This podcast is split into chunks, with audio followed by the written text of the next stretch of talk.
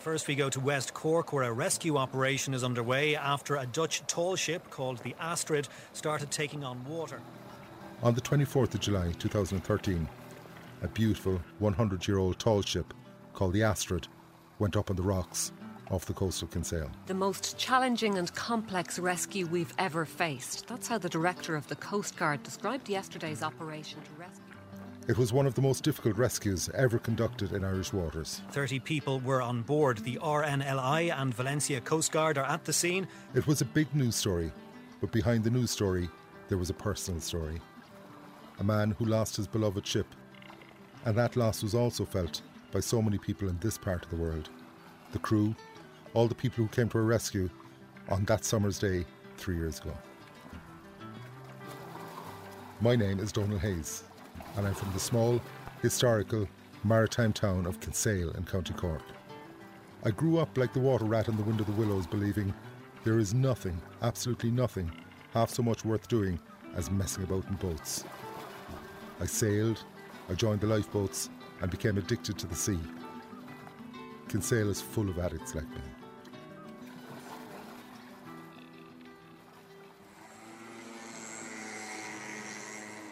Today I'm standing in another maritime town, Goes in Zeeland, which is in the southwest of Holland. The street furniture is made up of lampposts from old ship's masts, and old anchors are cemented into the ground, never again to move. We are four metres below sea level. Zeeland means Sealand. I'm here to meet a man called Peter de Kam. Peter is coming here to meet me, and I'm in two minds about meeting him.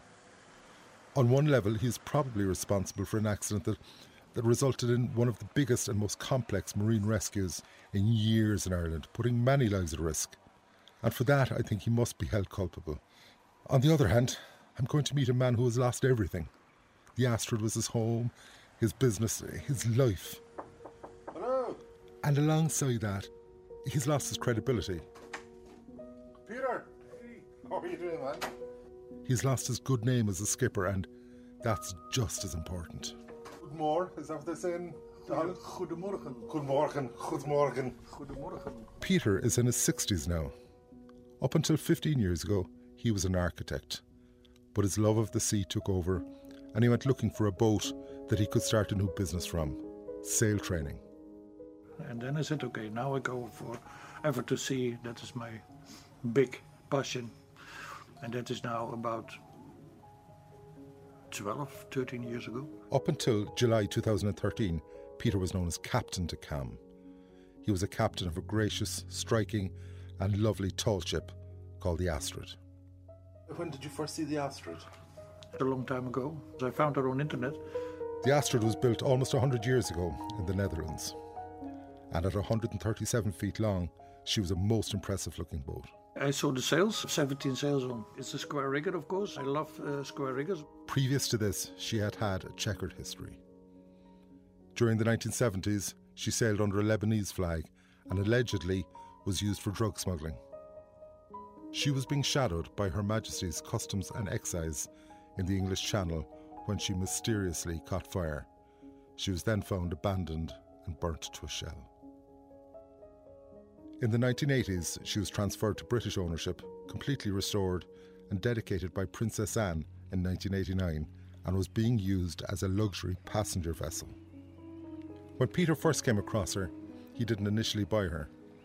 Tall ships like this are not cheap, and they can cost anything up to three quarters of a million euro. But he did join the crew for sailing trips, and on one trip, he found out how seaworthy the Astrid was. The last trip was from Vigo, Spain. Then we coming in a very big storm in November with snow and ice and and then I learned that Astrid is a very good sailing ship. Very nice to sail. Peter is an experienced sailor. He was unfazed by bad conditions, It's absolutely not scary. It's real fun. and that sealed the deal. And then I thought, okay, that is a ship for me. I can play with her. And I was in love with her, of course. Peter gave up his office job and decided to live his dream of a life on the sea. He would buy the Astrid and sail the world, passing on his knowledge and love of the sea to young people on this old square rigger. He did this with his wife for 12 years. Their idyllic life on the sea took them from the Caribbean to North America and the Med. Funded tall ship voyage for 15 to 25 year olds. Project title The Gathering at Sea. Then, after many, many trips, they advertised for a trip that would take in the south coast of Ireland. 14th to the 28th of July, 495 euro for two full weeks on board. I first heard about the Astrid, it was like a Facebook pop up thing. So if you're interested, please let us know immediately by clicking the button at the top right of this mail. You know, on the side of Facebook, it has ads for adventure holidays and things. Christopher Hopcraft from Ballincollig in Cork didn't have any sailing experience, but was drawn in by an ad he saw on the internet for an Irish voyage on the Astrid. No experience is needed. Don't be fooled, this isn't a holiday. Be prepared to pull the ropes, set the sails, scrub the deck, keep watch at all hours of day and night. A tall ship voyage truly is a once in a lifetime experience, hugely beneficial to young people to develop life skills and broaden their horizons. Christopher was 19 at the time. It was a two week holiday sailing from England over to Ireland and then down to the north of France. It had something for everyone a training vessel or a new sort of holiday experience. From the second you see the boat, it's kind of an awestruck moment of just, it's a brand new experience. The 30 crew members of the ship included three permanent crew members, Captain Peter de Kam, and 24 trainees aged between 15 and 25 from Ireland, the Netherlands, France, Belgium, and Spain. I went on my own, but when we first all kind of met, it was all just shy teenagers. And I remember when I stepped on board first, I took a look around and saw all these people and thought, oh, I'm probably not going to be very good friends with all these people. But within two or three hours of originally stepping on board, I've made friends that are hopefully still friends for life. It was amazing. We have another gathering event called the Gathering at Sea. It's The Astrid hadn't been to Ireland before, but 2013 was the year of the gathering, when the government was trying to entice people back to Ireland, and a big cruise had been planned as part of the festival. happening where tall ships are coming to Ireland and bringing Irish and foreign people here to um, get involved in the gathering. Over 100 boats from Ireland, the UK, and further afield would congregate and form a flotilla in the south of Ireland. On the 15th of July 2013, the Astrid set off from Southampton in the south of England. The trip itself was out of this world. From the whole coast of England and then sailing across the Irish Sea was like nothing you could ever dream of. It was just perfect weather, good crack, just easy going. The the sail across the Irish Sea is something I'll still hold close because you're you're on this amazing vessel sailing across the ocean. You can't see land anywhere. There was about a two day stretch on the Irish Sea where we just had sail power because it was vast open ocean and it was just silence and just perfect lapping of waves was just unbelievable.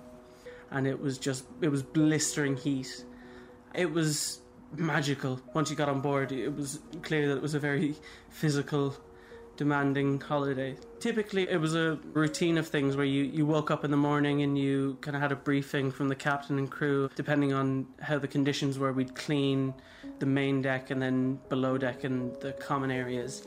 So then the rest of the day was a lot of just being on watch and steering, and then other people would just be kind of doing common jobs. And then if you weren't on watch, you were just kind of sitting around and reading or sunbathing. Astrid and her 30 crew spent 10 days in the sunny south of England. Took about three days of a crossing, Penzance all the way up to Cork City eventually, and it was just flat seas. It was perfect. and then made their way to Ireland and the Irish weather. Once we got to Ireland, really the whole thing changed. I remember we were on watch as we were coming into Ireland, and you know, you got that snap of change that you went, oh, we're in Ireland now. Christopher was one of 24 trainees and six crew on the boat. We have always a professional, the real crew on board for sail training. We do it together with the trainees. We let them do things from navigation, steering, weather uh, forecasts, and when it is okay, they take over the ship. But we take a look every minute, and when it is not okay, then the, we do it. The safety at sea, you must have a good ship. And two, you must have a competent uh, crew and then it's not a problem. Safety at sea is safety at sea. Report of the investigation into the loss of the sail training passenger vessel STV Astrid on the 24th of June. But July. despite what Peter says, there were certain things that people on board were not aware of. Crew particulars. The Master's Certificate of Competency expired on the 5th of June 2013.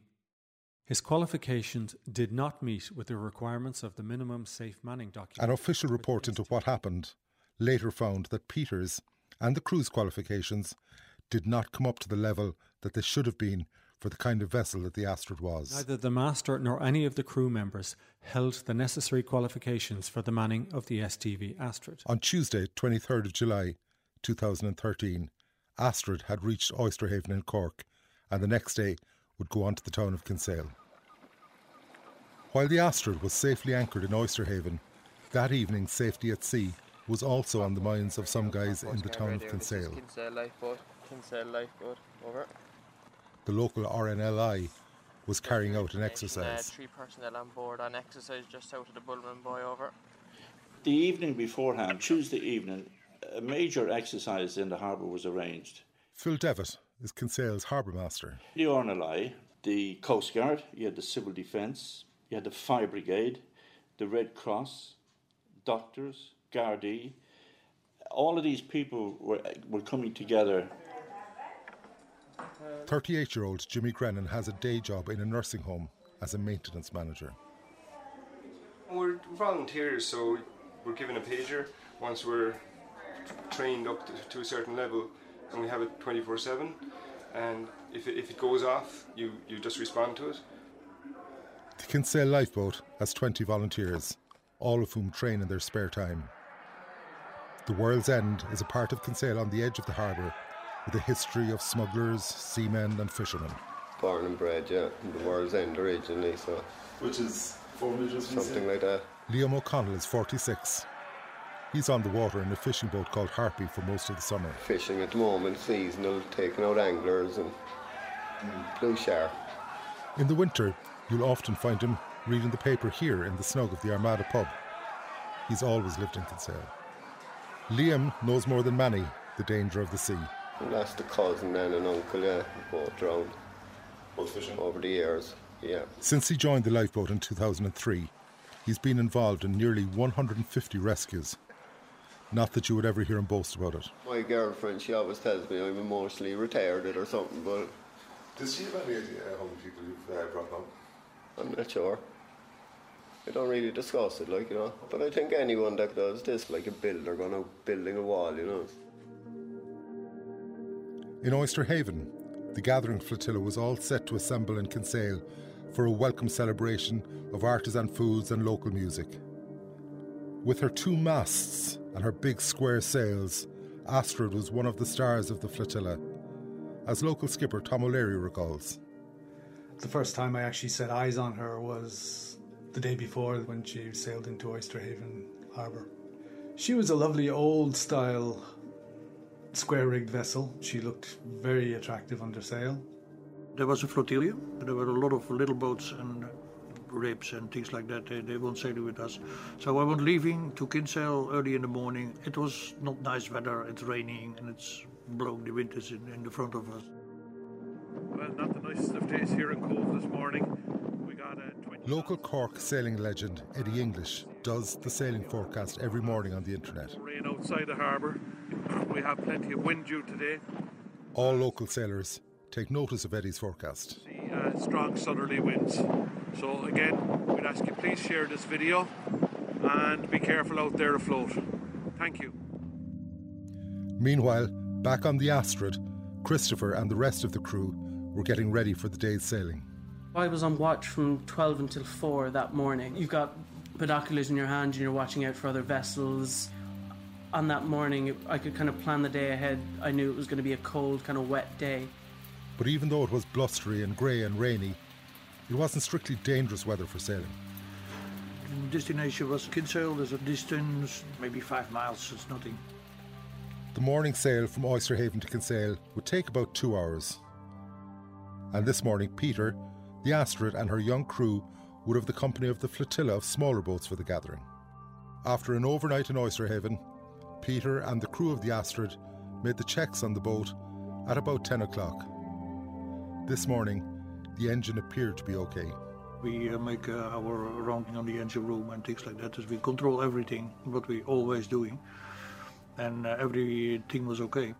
However, what Peter didn't mention was what Harbour Master Phil Devitt heard that there had in fact been some ongoing problems with the engine. The vessel was anchored in Oysterhaven the night before. But I had heard that they were having problems with water in their fuel.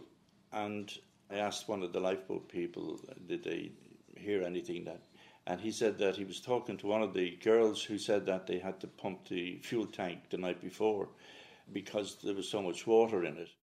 And in fact, what a report from the Marine Casualty Investigations Board would later find was on a previous voyage, on or about the 12th of July 2013, whilst the vessel was in Brighton, fresh water was taken on board. The water filling hose was inadvertently placed into a fuel tank filler. The contaminated tank had been isolated after pumping the water out. By the time they got to Cork, they believed the tank to be safe to use again. At 11 o'clock, the crew weighed anchor and motored off into gloomy conditions to sail with the rest of the flotilla to Kinsale. The normal route for a ship like the Astrid would be to head out from the rocky coast to allow her plenty of time to raise her sails away from the dangers the land can bring. So we heaving the anchors and we go slowly uh, out of the bay with two knots. This is nothing, and all the ships are around me, so this is okay. That was a nice view, I think. Then we uh, go out of the bay, and all the people are there. It's good as we're going away. With journalists recording the flotilla, Peter was asked to follow the coastline so that photographs could be taken, and he agreed. Given that there had been problems with water and the fuel, Harbour Master Phil thinks that this was risky behaviour. If you're having that problem, you don't take the corner of a, a, headland so close. You're going to make sure you're going out a couple of miles before you alter course. So to me, that, that was a big mistake. While Peter and the Astrid stayed quite close to the shore, Tom and the Spirit of Oysterhaven decided to go out further south to go around a rocky outcrop called the Sovereign Islands. My intentions were to go outside the Sovereigns and then tack and head straight for Kinsale. The Astrid and the other small boats had just gone out of Oysterhaven and turned right and were following the coastline fairly close into the shore. Peter motored slowly out of Oysterhaven and turned the corner to Kinsale, doing three knots, about three and a half miles per hour. Less than 200 metres from the cliffs, at a treacherous place known as Hangman's Point, Peter started to hoist his sails. We going uh, around the corner. We are 200, 300 meters from the coast, and we go. But the wind is blowing to the coast. Now we are around the corner. Uh, we're setting sails. We're sailing a little bit. Okay, when we are around the next corner to Kinsale, then we can set the square sails. That is nice when we come in and we have all the sails up. An old boat like the Astrid is very different to modern boats, which are much easier to manoeuvre. With big square sails, they need the wind to be blowing in the right direction to use these sails. Peter was relying on the engine, plus a few small sails, to get him around the corner and into Kinsale. But at that moment, the engine spluttered and died. Then we have a blackout in the engine room. So first uh, stopping the generator. Shit. Was that? Okay, that's shit happened. And then is the, the main engine is also stopping. So hey, that's not okay. I'd just woken up to go back on watch and I remember getting up and getting myself ready for watch, and I was putting on my wet weather gear, and just as I was getting it all out of the bag, just before I'd gotten out of my room to come up was when it kind of cut out. Because I remember I was talking to one of my other watch members, and then all of a sudden we went, "Oh, the engines have stopped." I heard stamping footsteps, and the one thing that kind of sticks to my mind was if we were actually moving from uh, mooring to mooring, you you always knew that the engines were going, and you could definitely hear them and that's what kind of struck me on that day was it was kind of silent, which I found I found strange because I knew that the the conditions weren't favourable to have winds in the direction we were going. One of the crew members came down and they said we need everyone up on deck. There's an emergency. When I came upstairs, that's when it struck me that there was probably something serious going on. because the the predominant crew was Dutch, they were talking in Dutch. So you didn't really know what was going on until they said there's an engine problem. We were told put on the life jackets and help put the sails up because at that stage we were slowly starting to drift towards the rocks. With no engine to rely on, Peter and the crew frantically tried to hoist the sails that might get them away from the rocks, which were now perilously close. But the direction the wind was coming from meant that the sails were of no use to them. We're setting more sails. What we can set, we do, and they say, okay, we try to go away from the rocks, and uh, we're doing, I think, two knots. Lousy, not enough speed to turning her around in the wind and sailing away. So then I think, okay, I put my anchors inside. One of the most important safety items on any boat is the anchor. Everything stops with an anchor. You can fix an engine, mend a sail, call for help. But your ship is going nowhere with your anchor dropped. Phil Devitt, the harbour master, knows the importance of an anchor. The second mistake was uh, when he was in trouble, given the fact that he was at anchor all night, so the anchor was quite fresh in the pipe when they, when they take it in. Why didn't he drop the anchor? You know, um, it was always, always drummed into us. If in doubt, get it out. That was always the phrase. So if you're in doubt, drop the anchor. And why he didn't, I, I have no idea. This is something that has confused me. Why didn't he drop the anchor? It seems to me disaster could have been averted. I read this report thoroughly, obviously, and the first question they couldn't answer from it Mm. was dropping the anchor. Mhm. I don't know. The people can help me, and I can sail away, and then I don't need my anchors. But if you drop your anchor, you can sort all the problems. Uh, yeah, then I can solve the problems. When she is holding, yeah, when the anchor is holding, yeah, okay. But there's a good chance she will hold. I don't know. Can I ask you a question? Yeah. If you were alone that day, there was no flotilla, there's Hmm. no photographers, there's no rib, there's anything like that, would you have dropped the anchor then? Yeah, directly. It seems that Peter thought that the other boats in the vicinity would manage to get him off the rocks, and he focused his attention on that. Particularly when one of them, a large inflatable with a powerful engine, came nearby, Peter saw an opportunity to get the Astrid away from the rocks. There's a big rib with a 95 horsepower engine is coming, so I said, okay, he, he can help me. I asked the man, can you help me a little bit? Because he asked me, are you in trouble? I said, yes, I am in trouble because I have only sails and we are a little bit near to the rocks there and uh, we're blowing to the rocks and that's not okay. And I say, yeah, I can help you. Said, put your boat on the front, turn around through the wind and then I can sail away from the rocks. Yeah, I say, I, I can try that. Then he go very slow, too slow for me, because you see the rocks there. I was 300 meters and 200 meters and 150 meters, and okay. And then I said, okay, push now, yeah. According to the Marine Investigations report, the rib tried to help but was becoming swamped with water, so they had to abandon the attempt. Then he said, I don't do that. Said, why you don't do that? Because it is simple uh, push her away and it's gone. No, then I damage my rib. I said, I buy a new one for you.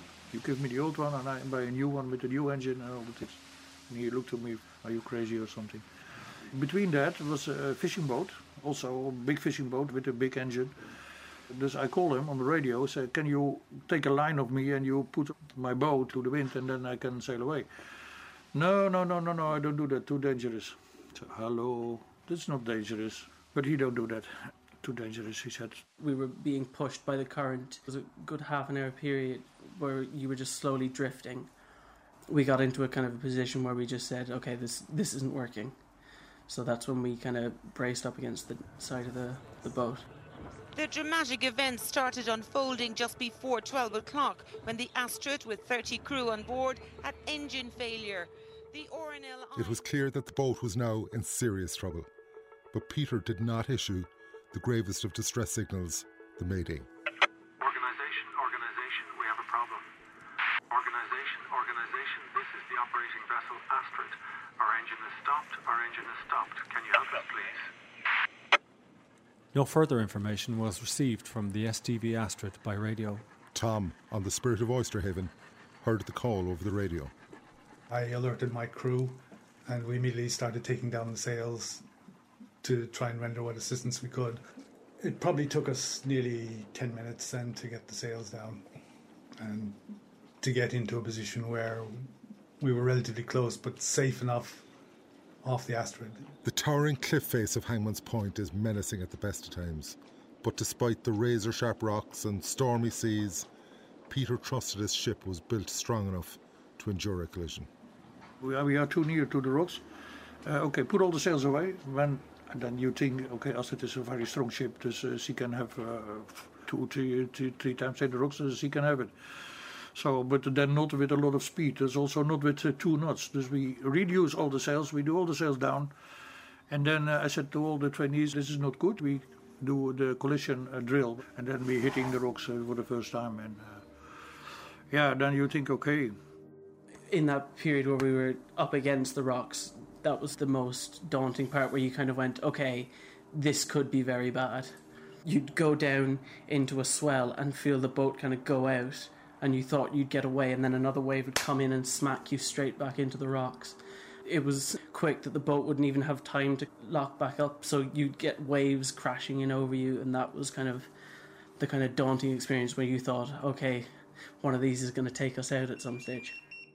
Just before midday, on Wednesday, the 23rd of July 2013, the lifeboat men's pagers went off.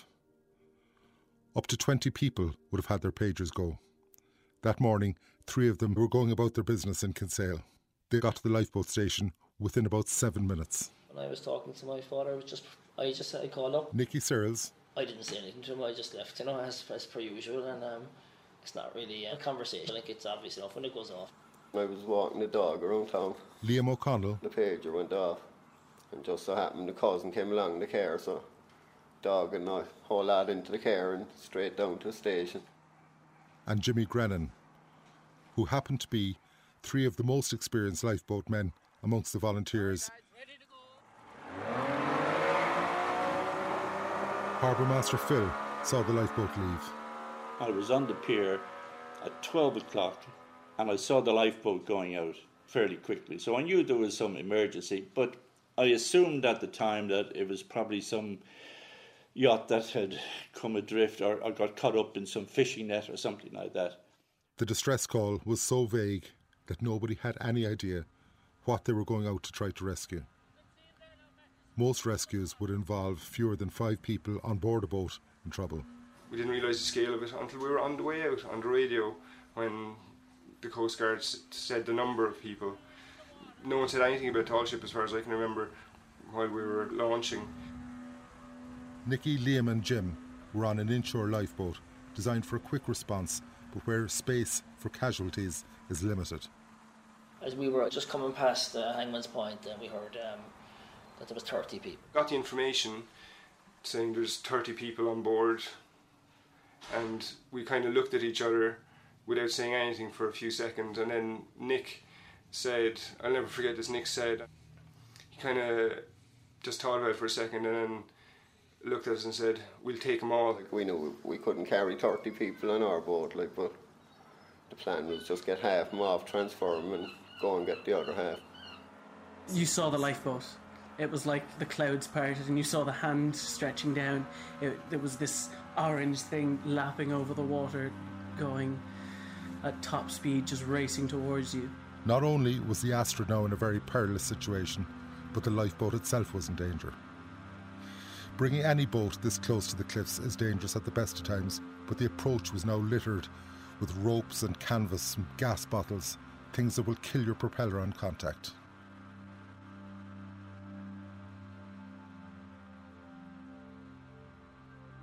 I think it was Nick again said, okay, I'll go aboard and we'll get them off. The conditions were quite rough, so we, you know, got the nose in close and then had to attempt once or twice. The waves are coming in behind you, so they're pushing you into danger. So the danger is that your boat gets flipped over beside it. So yeah, you're in you're in a in a bad position really. So every wave that came could have come and washed us in on top of their boat. So the boat handling on our boat had to be on the ball to stay off. But Liam was in control. Yeah, he kept the boat in great position. Swell like Jesus. Sometimes you're six or seven feet below her, and then you're up over looking down at them. Like they weren't too keen to be jumping off her either, you know. The three lifeboat men manoeuvred their boat into the vicinity of the jagged rocks. Every wave driving the Astrid harder onto the rocks, and the angle the tall ship was taking meant that capsize was an immediate possibility. Meanwhile, the lifeboat was being tossed about by the waves and the swell, and they knew the time was not on their side. The Astrid was sinking fast. The RNLI asked me, what can I do for you? So now maybe you can take my trainees and bring her to another ship. So they, the first six, seven persons uh, jump in that boat, but that was dangerous.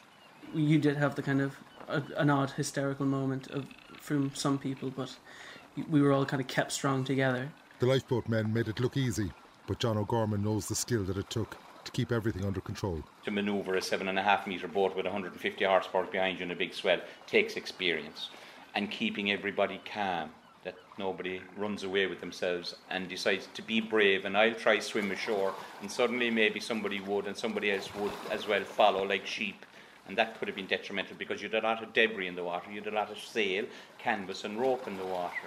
Then you have a different scenario, you're rescuing people from the water, whereas we were taking people from a stranded vessel, which was very nearly breaking up. The rib is coming up over my ship, so and then going down, and then when he is down, they're jumping in. Nicky managed to get on board the Astrid and started the job of getting people off. I had my mind made up when I was getting on it, and the lads knew as well that they were all coming off, and that was it. Took the first 12 off into the lifeboat. They were unceremoniously flung into the lifeboat as it went alongside. For brief seconds, when they said, "Okay, you're next," where they, there's not. It's just a. You, they. I remember he kind of took me up and he he brought me over to where they were putting us onto the lifeboat. He said, "Okay, jump." And I kind of had that moment of going, "Oh no!" And he just went, "Doom!" And you smack onto the deck of the lifeboat. And you went, "Oh, okay." I met him a month afterwards, yeah, and he said, "Oh, I think I remember pushing you off. I'm sorry, but uh, you kind of knew that if you weren't going to go, they're going to have to make you go." The lifeboat was too small to take everybody, so the lifeboat men had to take them off in batches, transferring people to other boats like the Spirit of Oysterhaven, that had come to help out. They were all cold and wet. There were a couple of the kids who were fairly traumatized. We got all the children down below and tried to get them warm, tried to get some cups of tea into them. The conditions were bad enough that people getting seasick and that kind of thing. They lifted me and the French guys and the two English people. They took us over to the Spirit of Oysterhaven the Spirit of Oysterhaven just got us out and took us to Kinsale. One of the RNLI rescue boats that took part came from Courtmacsherry, which is about 35 minutes away. When we arrived, the seas were nasty conditions enough. I think it's an absolute miracle that you have a situation like that and you get 30 people can literally walk away from that sort of a disaster and without partly a scratch. Uh, it's possibly unheard of. All the trainees and crew were now off the Astrid except for one person, Captain Peter de Kam. The way the Astrid was now in the water, broken and sinking, it was obvious to everyone that there was little hope left for saving the boat. I was lost on my ship. Then you think, okay, yeah, what shall I do? Shall I stay here or so did you really think that? Yeah, yeah, yeah. That I thought about it, and then all my uh, trainees they yelling to me, Captain, you must come now. So okay, back to my navigation room because uh, I must take a look around what I have forgot or things like that. They have nothing, eh? They have only the clothes on, what they have, only a t-shirt and one pants, and that's it. And uh, then I, I pick, oh yeah, so okay, my, my red backpack, I paid, this is all my papers in. This, I was the only one that have all the, my papers, is my passport. And so, and then I jump also in. And that was the last that Peter saw of the Astrid before she sank to the rocky seabed off Kinsale. And one time looking to my Astrid sinking to the rocks on the bottom, which is very bad. Then. Peter was mourning the loss of his beloved boat. Meanwhile, the lifeboat men were relieved that they had managed to get everybody off this sinking boat. There was pots of tea flying in all directions, inundated with kindness. It was quite traumatic. It was over very quickly and everybody uh, came home safely. We were so proud. You kind of have those moments where you think, that could have been a lot worse. But um, I think it was it was down to the the lifeboat guys that came along that really they were like your knight in shining armor almost, or knights in yellow wellies. Major sigh of relief in these parts that a terrible tragedy was averted. The the day after we travelled up to Dublin to get the, the international crew home, it was kind of a, an emotional couple of days. With the trainees all safely home, Peter stayed around Kinsale in an effort to get his boat back, all the while liaising with Harbour Master Phil. He did spend a number of weeks here in a mobile van here, parked on the pier. But most of that time was really trying to conduct the the situation with the with the vessel, if it could be saved, if it wasn't going to be saved, where it was going to be salvaged, how much he was going to get for it, um, all of those things uh, was preoccupying his mind and, and, and not, nothing else. It wasn't just Peter hoping that the Astrid could be saved. The rescue had been a positive story in that all the people had been taken off safely.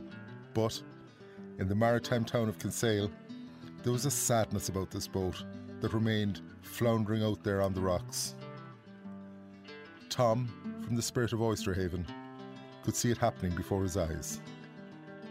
Everybody in Kinsale had some kind of ownership of the wreck. It was very much a talking point. With Spirit of Oysterhaven, we were passing back and forth past the wreck almost on a daily basis, and to see her deteriorating on the rocks was heartbreaking. Over the next few weeks, the condition of the boat deteriorated, and it became obvious that there would be no salvage and no saving this hundred year old tall ship. The uh, inspectors that and surveyors that came and looked at it said it was too badly damaged underneath to do anything with it. She was a very old vessel, and they said there is only one thing they could do with it. You know, it's a bit like a dying dog, you have to put it down. Because it was so close here, this is where it came in, it was towed into, and it was cut up uh, right in front of our eyes over the weekend. Tom Phil, a few days afterwards, I can remember very strongly that it was it was a very happy story. Like the town It- it- embraced the yes, yeah, and and I think uh, I, I suppose because everybody got off, everybody was saved. I mean, there was no casualties. Uh, the only casualty was the ship, and and then to end up in a, a scrapyard in New Ross, you know, because that's where it went eventually. I know it was cut up here, but uh, that's what the insurers wanted. And then when she was ultimately recovered and brought into town and slung up on the quayside and cut up, it was it was heartbreaking. She was cut up. Two years later, the Marine Casualty Investigation Board released their final report into the sinking of the Astrid. Human error has been blamed for the sinking of the tall ship, the Astrid, which went aground off the south coast near Kinsale in July 2013 and led to the rescue of 30 people. A report by the Marine Casualty Investigation Board found a loss of power from the main engine caused by water contamination of the fuel was the main reason the ship went aground and subsequently sank. Peter is not happy that the report lays the blame at his feet. You read the Marine investigation report. Yes, yes, yes. Were you happy with that? No, of course not, because they. I, I was on the quay in Kinsale, and the man is coming to me and said, "You must go away." So, okay. But for the first time, of uh, it was not a good uh, conversation because he, he was so angry on me, and so so the discussions. Well, this it is not. But not park that for a moment. Park the person, and if you look at the report, what did you think of the report? Now the report is writing to that man, and it is exactly what he is. Yeah. But he said, well, how do you know things that you say to me now? I was there, not you. The insurance money for the sinking barely covered the salvage costs, and Peter was left penniless. I cannot uh, buy a new boat. There's, there's no money. Peter's tall ship dream sank with the Astrid, and now he has started a sawmills. He is once more building in timber. He has no plans to build a wooden boat.